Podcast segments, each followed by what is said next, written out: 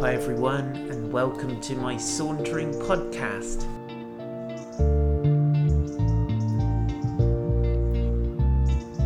My name is Paul White, and I live in a gorgeous place called Weymouth. And this podcast is a collection of saunters that were born in lockdown, but it's also got some additional stuff which is just fresh, hot off the press.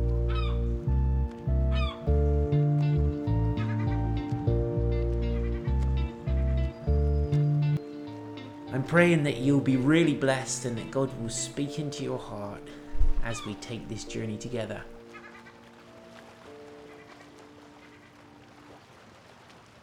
So please go ahead and hit the subscribe button to keep updated with the very latest Sauntering podcasts.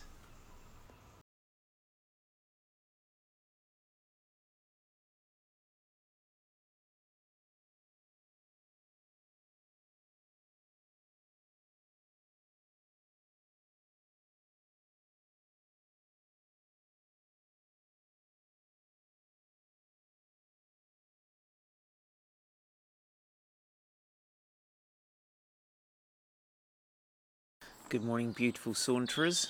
Welcome to another sauntering day in my bird song filled garden. great to be with you. And we are looking at Luke chapter 4 today. So let's pray. Holy Spirit, we welcome you into our homes, into our lives. We want you to speak to us and just make your word come alive to us today in Jesus' name. Amen. Fantastic. So, Luke chapter 4 today, and we have got this monumental chapter, which is such a big reveal and opening um, of Jesus's ministry as uh, as portrayed by Luke. And so I'm going to read. So Luke chapter 4 says, And Jesus, full of the Holy Spirit, returned from the Jordan and was led by the Spirit in the wilderness for forty days, being tempted by the devil. And he ate nothing during those days, and when they were ended, he was hungry. I should think he was. The devil said to him, If you are the Son of God, command this stone to become bread. And Jesus answered him, It is written, Man shall not live by bread alone. And the devil took him up and showed him all the kingdoms of the world in a moment of time, and said to him, To you I will give all this authority and their glory, for it has been delivered to me, and I give it to whom I will. If you then will worship me, it will all be yours. And Jesus answered him, it is written, You shall worship the Lord your God, and him only shall you serve. Good morning, Alison and Fran. Great to see you guys. And so, Jesus, here we go. He's just been baptized by John. We saw the Spirit come down on him in the form of a dove. And we know, and then God the Father spoke from heaven and said, This is my beloved Son, in whom I'm well pleased. It was this big moment. The Holy Spirit is now kind of officially on Jesus, although clearly the Holy Spirit was on Jesus from day one. Um, but then he's now in the power of the Holy Spirit. It's kind of worthy of note. Or, or Luke says he's full of the Holy Spirit and he returns from the Jordan. And then the Holy Spirit leads him into the wilderness. And that seems to me quite a helpful and interesting um, statement because it was that God was leading Jesus into the wilderness. Now, let's just quickly flick back to Deuteronomy chapter 8, and um, Moses is taking the people of Israel back through their history, and he says, And you shall remember, verse 2, Deuteronomy 8, verse 2, it says, You shall remember the, the whole way that the Lord your God has led you these 40 years in the wilderness, that he might humble you testing you to know what was in your heart, whether you would keep his commandments or not. And he humbled you and let your hunger and let you hunger, sorry, and fed you with manna which you did not know, nor did your fathers know, that he might make you know that man does not live by bread alone, but by every word that comes from the mouth of the Lord. Good morning, Sally. And so this is really fascinating. So there's this incredibly strong parallel between these two things. So the Israelites spent 40 years in the wilderness, but it says that God led them. The whole time they were there, God was leading them. We remember the pillar of cloud, it would move and they would move. The pillar of fire moved and the Israelites moved. They literally up, pulled up their whole camp. Oh, yes, Fran, hold on. I haven't done 4G. One second. I'm just going to do that. Uh, sorry about this.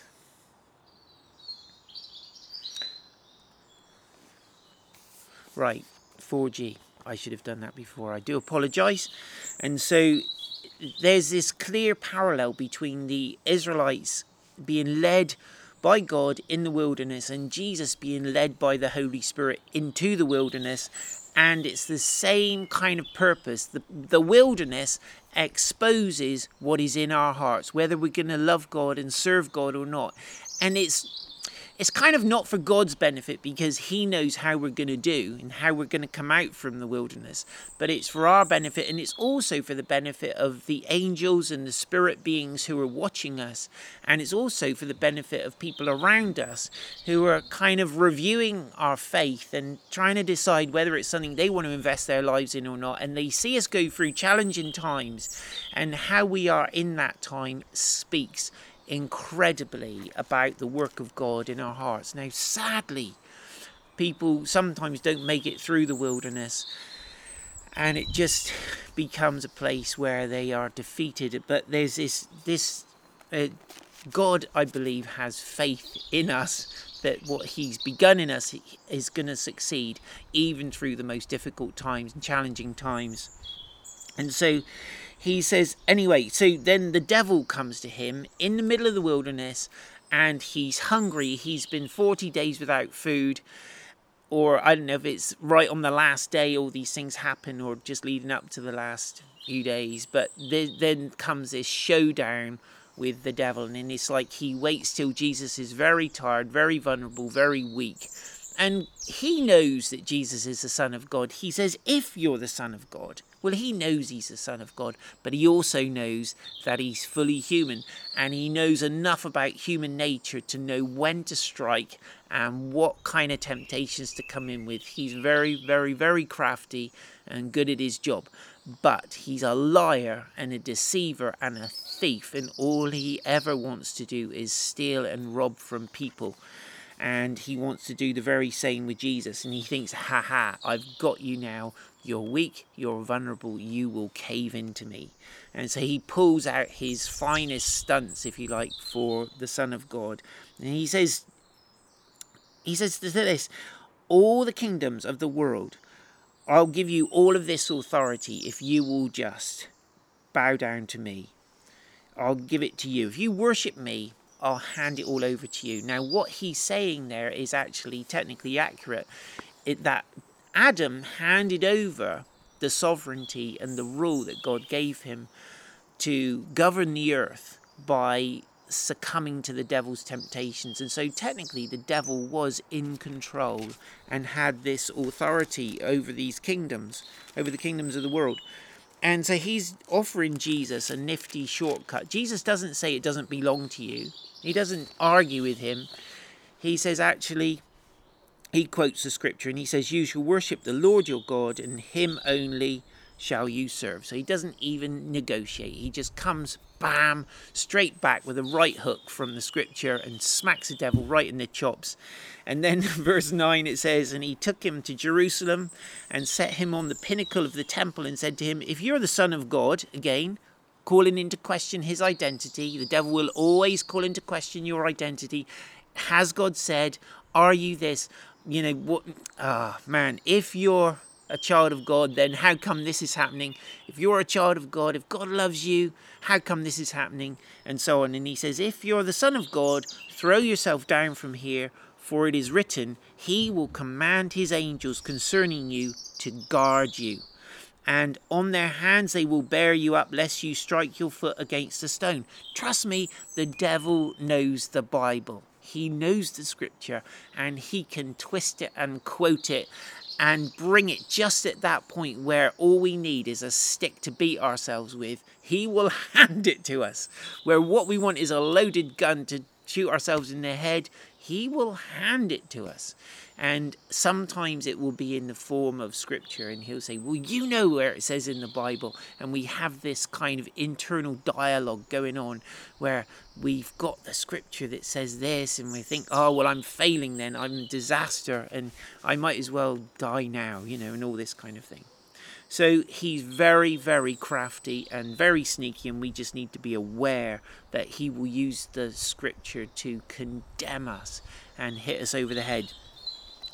And so he quotes these scriptures to Jesus, and Jesus answered him, It is said, You shall not put the Lord your God to the test. So, yes, God could protect me in a crisis, in this kind of event, but not when I'm voluntarily throwing myself off the temple to provoke him. He's not going to do that. That's not how it works. He's not, he's not like, he doesn't do party tricks, although he did turn water into wine, which was a pretty good party trick but that's another story. and okay, so here we go. And Jesus answered him, It is said, you it is it said, You shall not put the Lord your God to the test. And the devil had ended every temptation, he departed from him until an opportune time. So what did he say? Sorry, the first one he said, Turn these stones into bread. That was the first temptation. Well, obviously Jesus is hungry. He could do that but would defeat the purpose of fasting if he was to sneakily make himself a snack. Um, and so Jesus Jesus literally quotes to him from that scripture in Deuteronomy, man shall not live by bread alone. So the first one he counters with, man shall not live by bread alone. Second one, you shall worship the Lord your God, and him only shall you serve.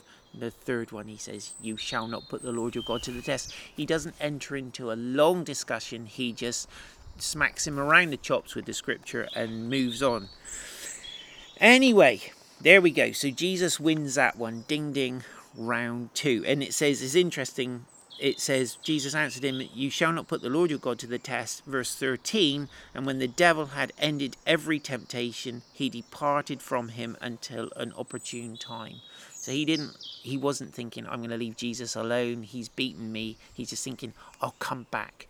I'll, I'll get a better strategy up together. I'll wait for another vulnerable, vulnerable moment and then I'll get him. So Jesus was all, so Satan was always kind of stalking around in the background, looking for an opportunity to bring Jesus' ministry to a, a premature end. Good morning, Pete. Good to see you, buddy. And uh, so, verse 14 it says, And Jesus returned in the power of the Spirit to Galilee. So he's conquered the devil, he's had some lunch, and now he's full. He's in the power, literally, the power of the Spirit is all over him. And listen to this Jesus returned in the power of the Spirit to Galilee, and a, a report about him went through all the surrounding country, and he taught in their synagogues, being glorified to all. He's so loaded there's a report literally going ahead of him around the countryside. There's the, like the Bush Telegraph is saying, well, Jesus is coming and he's loaded, he's full of the power of the Spirit. And so he teaches in the synagogue. And then verse 16 says, and he came to Nazareth. So he'd already been doing some preaching.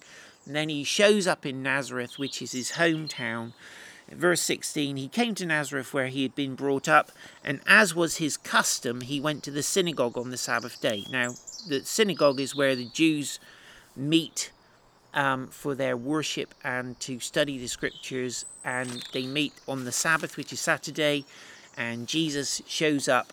And it's his custom to do that. So he's still a Jew.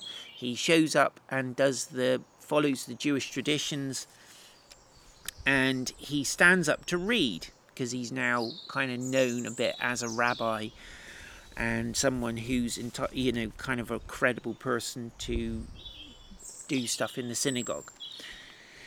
And the scroll of the prophet Isaiah was given to him and he unrolled the scroll and found the place where it was written, The Spirit of the Lord is upon me, because he has anointed me to proclaim good news to the poor.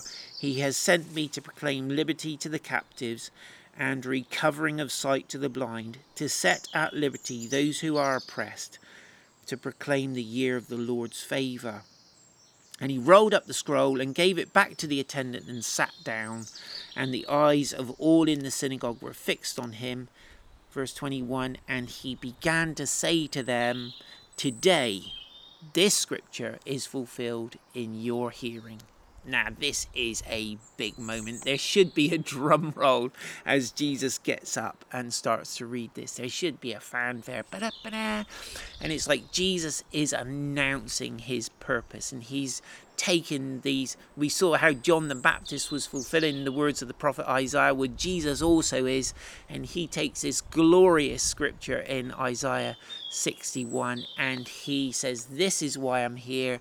This is why I'm anointed. The Spirit of the sovereign Lord, the Spirit of the Lord God is on me because he's anointed me. I am the Messiah. I am the anointed one, the one who is set apart by the oil of the Holy Spirit all over me as a priest, as a king, and as the Messiah, which literally means anointed one. Now, the word there for anointed is chrio, which is where we get the word Christos from, which is in Greek, that is, and that means anointed one. So it's the same word. So in my book, The Christing, I take that and I try and kind of swap the word out, anointing for Christing, because I think it kind of helps us to really align our thinking with actually what it means to be anointed by the Holy Spirit. It's the same Holy Spirit that works in us and empowers us as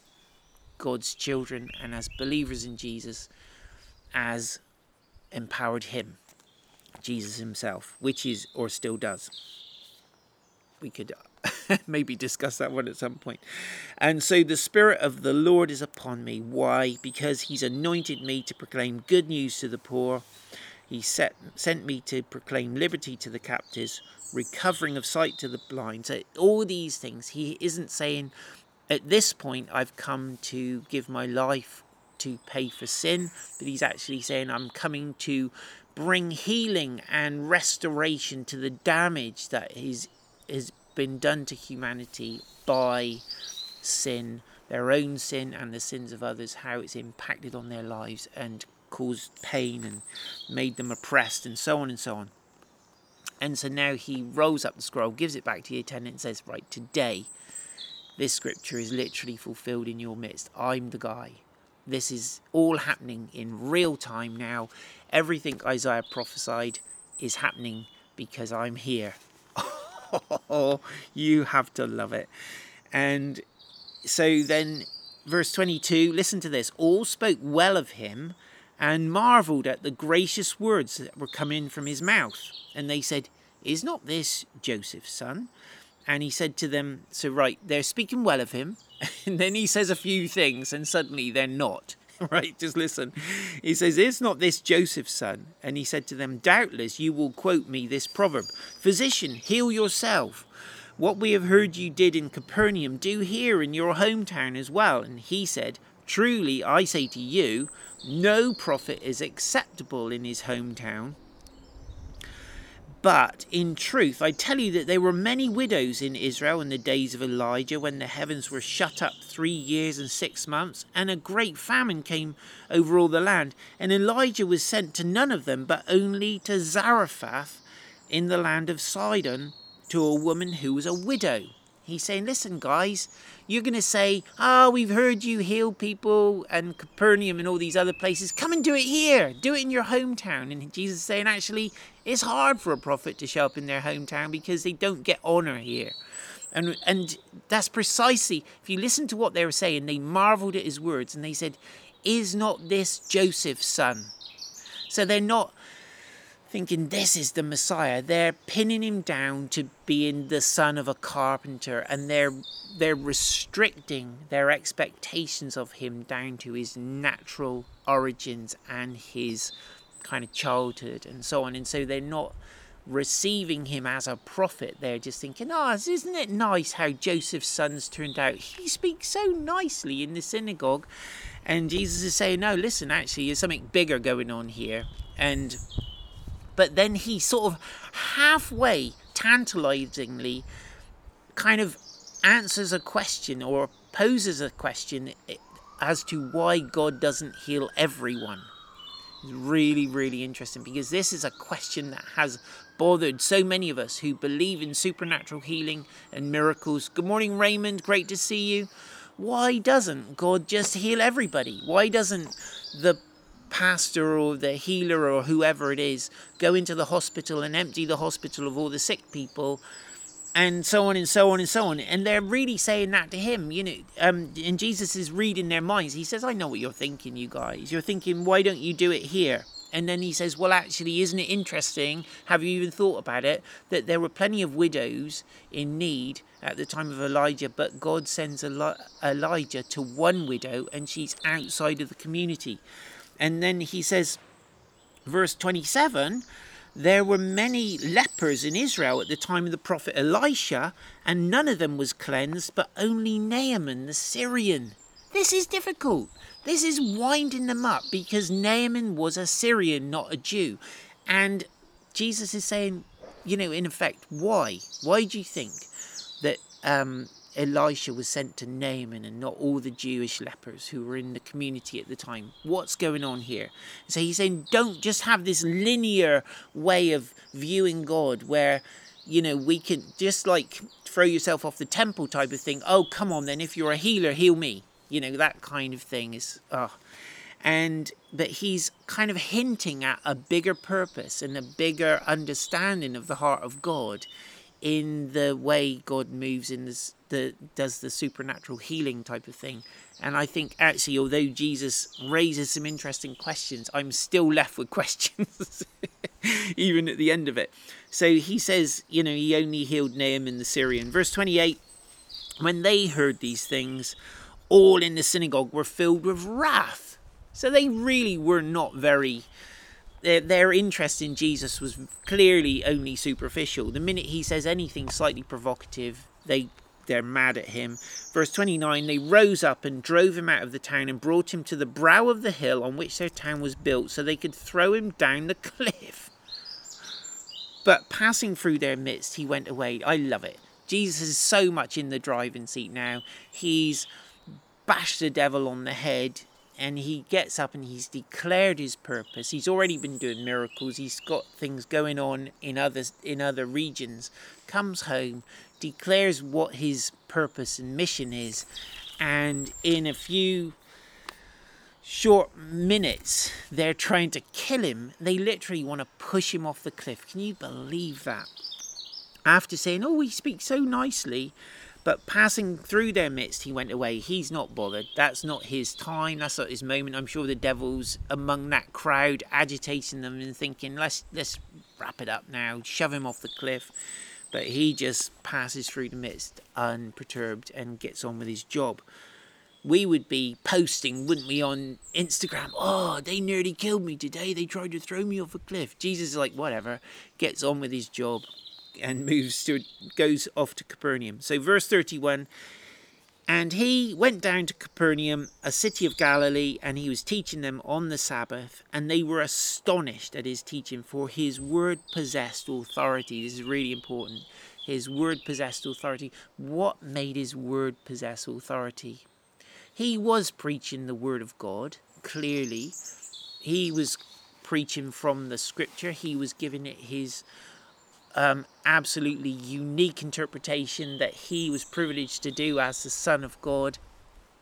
But they had the Bible. These other guys had the Bible. They'd they'd grown up with the Bible. They they were you know the Old Testament. At any rate, they'd grown up with the law and the prophets being taught every Sabbath in the home, at the festivals, everything else. And yet Jesus' words carry authority because he is full of the Holy Spirit. He's anointed with the Holy Spirit. And it's the Holy Spirit bringing the word that gives it that authority, that gives it that bite and that punch, that actually gives it transformational power. And so his words possessed authority. Verse 33 And in the synagogue there was a man who had the spirit of an unclean demon. That's interesting. He had the spirit of an unclean demon. I, I can't claim to understand all of this kind of stuff relating to demons. But um, and he cried out with a loud voice, "Ha! What have you to do with us, Jesus of Nazareth? Have you come to destroy us? I know who you are, the Holy One of God." But Jesus rebuked him, saying, Be silent and come out of him. And when the demon had thrown him down in their midst, he came out of him, having done him no harm. And they were all amazed and said to one another, What is this word? For with authority and power he commands the unclean spirits, and they come out. And reports about him went out into every place in the surrounding region. That is amazing, isn't it? Jesus is not just bringing a nice message, he is confronting the powers of darkness and they react to him wherever he shows up. So he shows up in the synagogue, the holy, you know, the kind of respectable place of worship where all the God fearing Jews are gathered habitually. And in that place is a demon. We should not be surprised if demons make it into church, and therefore we need to be full of the Spirit and able to deal with those things as and there is something about the man or woman of God carrying that authority that agitates the demons into kind of disclosing their whereabouts, and then you can nail the suckers. But I love it. Jesus again is not fazed by that. It's just one word, and this demon comes out, and that's enough to spread again this reputation of Jesus around the region because they were used to demonized people. They'd seen that before, people affected by demons, but they obviously got used to them living in the community. And I think, to be honest, in Britain and in the Western world, we do get used to that. And we get used to those people whose lives are controlled by demons. And we need to be moving in that power and authority of the Spirit that just precipitates a showdown without us kind of trying to engineer it. Verse 38 And he arose and left the synagogue and entered Simon's house. Now, Simon's mother in law was ill with a high fever, and they appealed to him on her behalf. And he stood over her and rebuked the fever, and it left her. And immediately she rose and began to serve them. So these people are different because they are receiving him as a man of God. They're receiving him as a healer, and they say, Can you do something for Simon's mother in law? And, you know, they're coming to, to him with a genuine request, and Jesus rebukes the fever. It's interesting that he rebukes the fever. It's like it's not a person, it's a thing, it's an illness, it's a symptom of an illness, but Jesus rebukes it nonetheless. Like he rebukes the wind and the waves in another story, doesn't he? And tells them to be quiet. And there's something about that authority of Jesus that he can rebuke and what we might say inanimate object and bring the bring the situation to a close. Verse 40 it says so she was so well she got up and began to serve them. It wasn't like, oh, you're feeling a lot better, well done. We'll hope you feel better tomorrow. But actually she's up and about and everything's fine. She's doing the things she does around the house again, which is amazing, isn't it? Verse 40 it says, Now when the sun was setting, all those who had any who were sick with various diseases brought them to him, and he laid his hands on every one and of them, and they were healed. And demons also came out of many, crying, You are the Son of God. But he rebuked them and would not allow them to speak, because they knew he was the Christ. And when it was day, he departed. So this meeting, this healing meeting, has gone on all night in in um, Simon's house. Literally, they get to hear about this miracle with Simon's mother-in-law, and anybody who had anyone who was sick with various things and demonic issues as well, they all come, and Jesus lays his hands on everyone. Now, you can imagine Luke, the doctor, looking at this thinking, oh my, these kind of people I would have to send away, and they would come back to me again and again until they had no more money because I would be unable to heal them. I'd be unable to offer them anything in my medicine box or in my knowledge of the human body. I would be unable to do anything for them, and Jesus is literally putting his hands on them And he, I think when Luke says he healed everyone, then we can safely say this is a systematic account. Luke is not exaggerating, he's just saying Jesus healed every single one by putting his hands on them. That's what he did. That was his methodology at that particular time, that particular meeting. Verse 42 And when it was day, he departed and went to a desolate place. I should imagine he needed some space. And the people sought him and came to him and would have kept him from leaving them. But he said to them, I must preach the good news of the kingdom of God to the other towns as well, for I was sent for this purpose. And he was preaching in the synagogues of Judea. Isn't that incredible? I just want to pray, Jesus, will you come among us? Will you do that very same thing? Even if it's all night meetings, Lord, we just want to see you in the room healing every single person who comes with every disease, every demonic manifestation. Jesus, we want to see you doing the thing that you do so beautifully in the scripture. We want to see you doing that among us. In here, in India, wherever we are, Lord God, just come in Jesus' name. Amen. Have a wonderful day, everyone. Take care.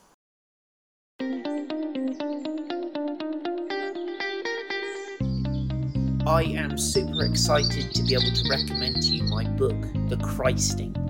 It's a whole adventure of digging deep into the Bible, Old Testament, New Testament, exploring stories that may be familiar to us, but just seeing how the power and the beautiful rich treasure of the Holy Spirit is there on every single page.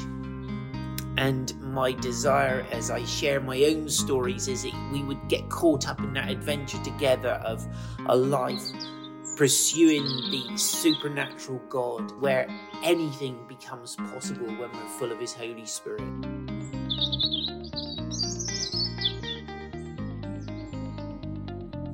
And so, my prayer for you as you read this book is that you'll get excited to embark on your own voyage of discovery with Him, but more than anything else, that you would fall more in love with Jesus. So, please, if you have not got a copy, do buy one. You can get it online on all the major um, online bookstores, including Amazon, and Eden, and others. You can buy it from Christian bookshops, uh, or you can message me and get your own signed copy there you go. But do like it and review it because that really, really does help. Thank you so much.